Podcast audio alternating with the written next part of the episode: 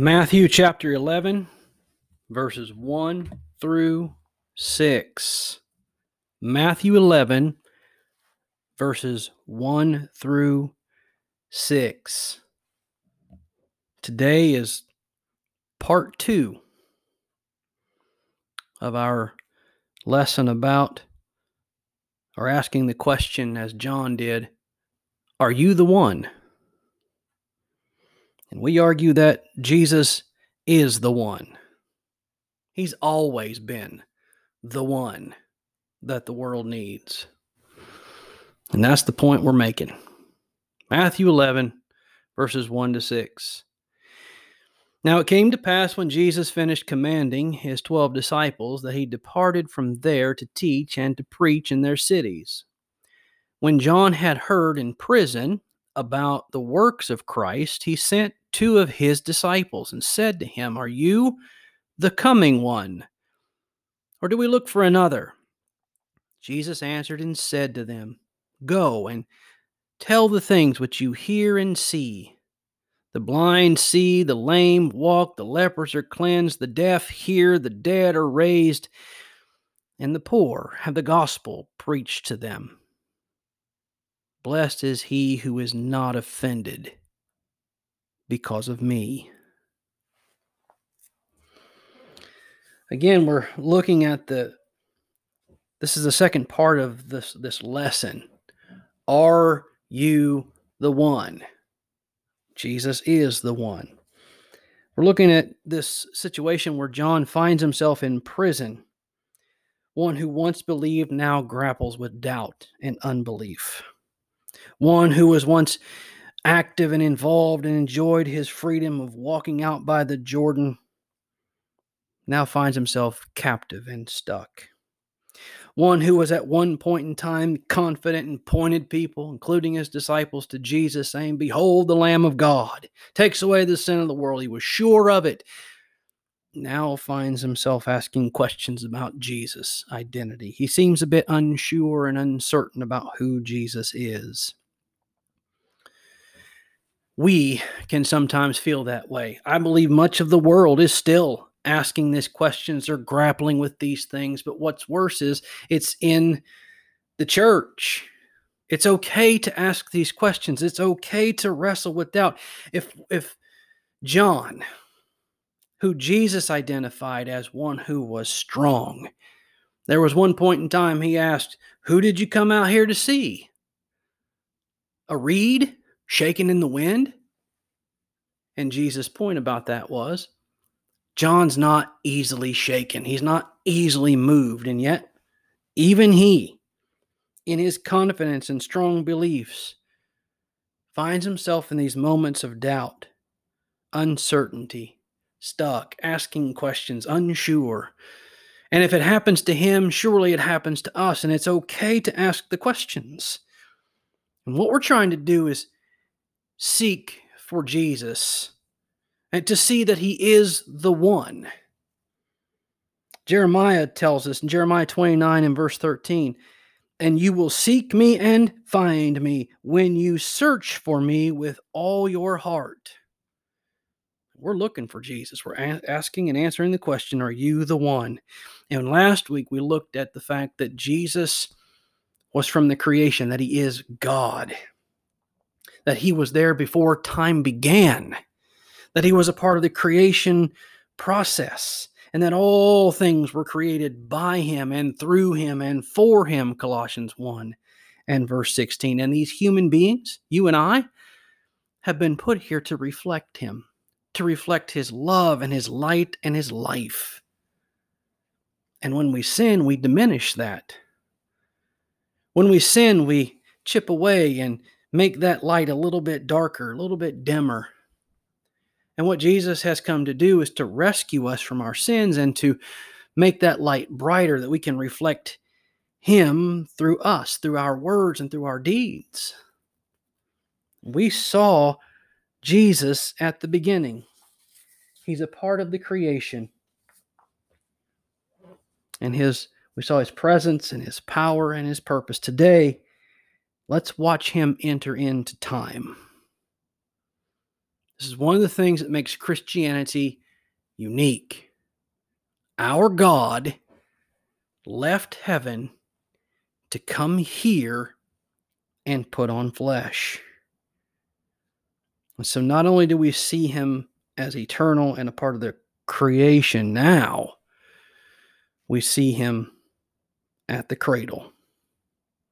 We see him in Bethlehem. It's an odd thing. The mystery of his birth. Stop and think about this. Jesus is the King of Kings, he is God entering into the world. How would something like that happen? Well, in a Roman occupied world, if you're making this up as you go along, you would have him in Rome. Right? The belly of the beast. Okay, he's a, a Jewish figure. So let's have him born and reside in Jerusalem. But that's not how this works. In the fullness of time, Galatians 4 and verse 4, God sent forth his son, born of a woman under the law. And where is he born? Is it in Rome? Where does he live? Is it in Jerusalem? No. This young lady who resides in Nazareth has to go because of a census being taken by the Roman occupiers, ends up in Bethlehem where she actually gives birth. It isn't anywhere near Rome. And he doesn't have a king's birth. There's not parades and pomp and circumstance and all sorts of nonsense. Nope. He's born to a poor family whose home is in Nazareth. He was actually born in Bethlehem. But when the time was right, God sent forth his son and his son willingly came to the earth and he put on this flesh. Born of a woman named Mary, a virgin named Mary. Hebrews 2 and verse 14 tells us that he wore flesh. Philippians 2 and verse 7 tells us he is in the likeness or the fashion and formed as a man. And so what we're being told is he didn't come here as um, angels or heavenly hosts not just some spirit being, deity alone, but put on flesh to be like us, to run the gamut of emotions. There's sadness and there's anger and there's happiness, the gamut of emotions. He now knows as he's wearing flesh and having blood in his veins and air in his lungs that there's this thing about being worn out and hungry and thirsty. There's the emotional pain of critics, the pain of those who would betray him and deny him. He knows what it is to be human. In the fullness of time, God sent forth his Son, and that Son put on flesh so he could be like us and know what it is to be us. At the end of the day, the point is is that God came from eternity to be housed in flesh and governed by time. Why? For us. In 2 Corinthians chapter 8 and verse 9 it says though he was rich yet for your sakes. Underline that one in your Bible. He didn't do this for his own sake. He didn't do this because of sins that he committed, which he didn't. He did this for you. He did this for me. And Paul makes that clear. Though he was at one point rich and had a place of peace and tranquility in heaven, yet for your sakes, what did he do? He left that peace. He left that tranquility and he came here to be housed in flesh and he became poor so that through his poverty we might become rich. He did this for your sakes. Name another world religion where God comes to save or rescue the ones he created. I'll wait. There isn't one. There is not another religion on this planet where God enters into time and comes to his people for the express purpose of dying for them, giving his life a ransom for them. There's not one who became poor for the sake of the people they created. It's just not there. It doesn't happen. In Christianity, our God comes to us for us, for our sakes, not his own. The manifestation, John chapter 1 and verse 14. Jesus became flesh and dwelt among us. And we beheld him. We saw him. Jesus is a real historical figure. He came and he put on flesh. Literally, chapter 1, John chapter 1, verse 14 through 18, that he came and he pitched his tent right here and dwelt among us and lived among us and was one of us. And it says that he declared him, John 1:18. That word declared in the original language is exegesis. You see, if I have an opinion or a bias, and I bring that to my Bible study and I look into the scriptures and I take my bias and I read it into the scriptures because that's what I want the scriptures to say, even when it doesn't. That's called eisegesis. But when I come to the scriptures and I dig into the scriptures and I pull out what's there, whether I want to like it or not, accept it or reject it, it doesn't matter. It's still true. It's been brought out from the scriptures. And whether I like it or not, it's true. For example, Jesus tells me that I need to pray for those who spitefully use me. Jesus tells me that I have to love my enemies. I can read that truth. I can exegete that passage and I can know the truth that to be a follower of Christ, I'm going to pray for those who hate me and spitefully use me. I have to love my enemies, and that's the truth, whether I accept it or reject it. Let me tell you something. I know what the scripture says, I know what's true. Living is a whole other thing. It's hard to love your enemies. It's difficult to pray for those who hate you and spitefully use you, but in exegetical study, you pull out from the scriptures what's there, and it's true, and it stares you in the face, and it punctures your heart. And you stand at a fork in the road whether you're going to accept it or reject it. That's true exegesis. Well, that word declared Jesus has come to declare him. He's come to exegete. He's come to show us who God is, to, to tell us what is in the very heart and the mind of God who resides in heaven. And he puts it on full display as to what and who God is and what his will is, and whether we accept it or reject it is irrelevant. He's come to tell us who he is and to live as human beings ought to live. And that was clear, clearly manifested in the life and the teaching and the works and the words and the deeds of Jesus. And so our God came and was housed in flesh and was one of us and dwelt among us and showed us what it is to be human. I want you to notice one thing before we move on from this point. Matthew chapter 1 in verse 21. And she shall bring forth a son, and you shall call his name Jesus. You shall call his name Jesus, and he will save his people from their sins. This is a very important thing.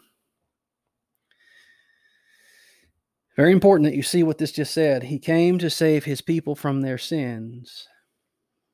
You see, what we can do in the Christian world is try to change Jesus from who he is and what his will is to what we want it to be.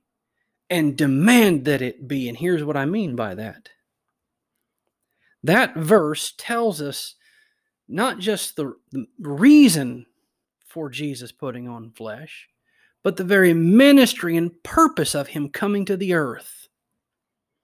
Let it be noted that first and foremost that Jesus did not come to save us from tyrannical governments. What was true then is true now. When the Jews were looking for the Messiah to come, they were looking for a man who was strong, who was a champion, who was going to lead a mighty military event and remove once and for all the Roman occupiers. And he was going to restore Israel to its former glory and put her back on the world stage for all to see and to admire and save them once and for all from this, this tyrannical Roman occupier. He was going to come and crush them into dust, and there would be peace that would be here because Christ would sit on the throne and reign. But that's not what the Bible says. And let me tell you something else. Much of the so called Christian world today wants that from Jesus. I see that in my American brothers and sisters. I see that in those who wear the name of Christ all over this country. They want this Christ to hear their prayers and to remove the corruption almost demanding as if Jesus were some sort of genie in a bottle to come and remove the corruption from our government, to remove this tyrannical, uh, oppressive, powerful, bloated government who is so wasteful. Just Jesus come and crush them into dust seems to be the prayer so that we can have some sort of peace my fear is that the American church has become too comfortable. And we want that comfort to continue. And it frightens us when we watch it slipping away from us and we act like Jesus is some sort of genie in a bottle. And if we call him and this is our wish, that poof, it'll be done. And it's just not the way it works. And it's not why he came. And we have got to understand that. He did not come to save us from tyrannical government. Secondly, he did not come to save us from struggles, from pain, and from suffering. One of the most difficult arguments, or should I say, one argument that I am relatively sympathetic to when it comes to the atheist, the atheist argument against God is evil, pain, and suffering. Why does an all powerful, good, and benevolent God allow bad things to happen to good people? It just doesn't seem fair. I'm relatively sympathetic to that argument. However, when you look at the cross, it is God in the flesh who is on full display saying, I understand. I understand what it means to be innocent, to never have transgressed the, the law of an almighty, holy God. I know what it is to be innocent, to have never transgressed or broken the laws of man or the laws of the land. I know what it is to have never broken the heart of a person I know what it is to be completely and utterly innocent of any and all charges, literally any and all charges brought against me, whether it be heaven's law or the laws of the land.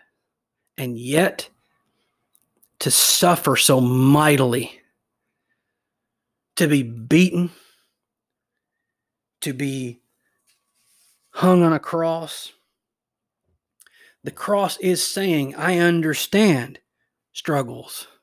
I understand pain. I understand suffering. I understand what it is to be abandoned by my friends. I understand what it is to be mistreated by a powerful pagan government like Rome. I understand what it is to be betrayed by my own people. The Jewish people delivered Jesus for envy to the Romans. I understand it, and the cross just screams, I understand. And it also tells us that while we reside in human flesh on this side of time, on this earth, we're still going to have struggles, pain, and suffering. It's part and parcel of being a human living on this side of the Garden of Eden. It's not fair. I understand. I concede the point. It's not fair. But it is a part of being human.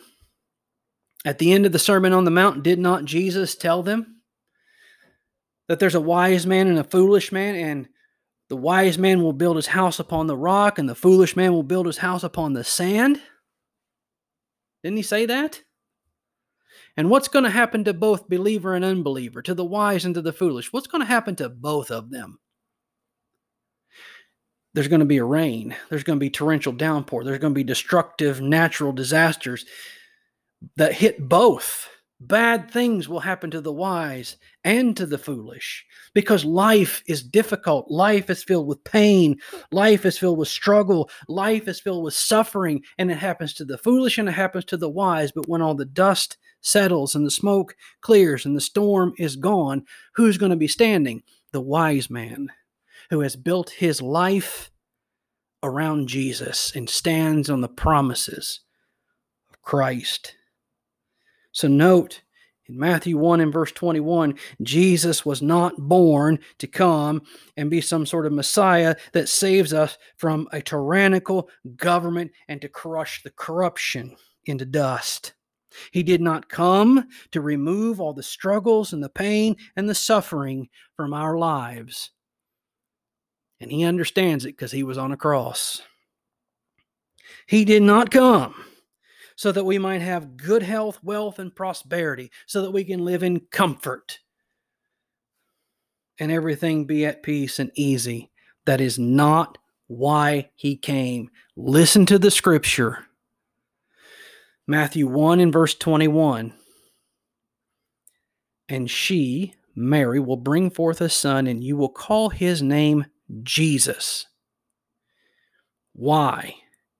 Because he will save his people from their sins. That's why he came. He came to destroy death and the fear of death. He came to rescue his people from their sins, not to rescue them from government, not to rescue them from struggles, pain, and suffering, not to not to not to save them from some sort of trivial nonsense that happens in the flesh. He came to destroy the fear of death and to rescue them from their sins because it is their sins that have separated them from God. It is their sins that has diminished and dimmed the light that they are to reflect. It has hindered them from living the abundant life in which God had intended for them to live. It is a barrier between them and living this human life as it was meant and designed to be by God. It is this sin that separates them not only from life in the flesh on this earth, but eternal life. It separates them from a holy God, and Jesus has come to bridge the gap, to bring reconciliation to people who are lost in their sins to be reconciled to their God.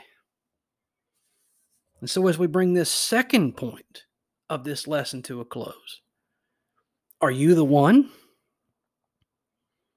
Or do we look for another? No, folks, He is the one.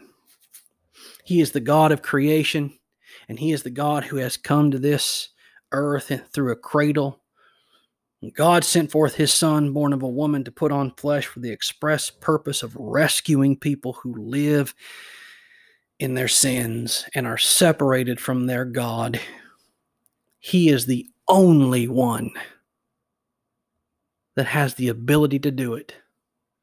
Because the blood of bulls and goats can't do it. Pagan and world religions can't do it. The Pope can't do it. Joseph Smith can't do it. Good works and money can't do it. Jesus Christ bearing our sins upon his body. That's why he came in the flesh to shed blood that was going to be offered for, for the remission of our sins. Yes, Jesus is the one. And he's always been the one that I need, that you need, that the world needs. So that's the end of part two. Jesus is God, part of the creation. Now, today we saw him in a cradle, putting on flesh. We will continue this next week. Until then,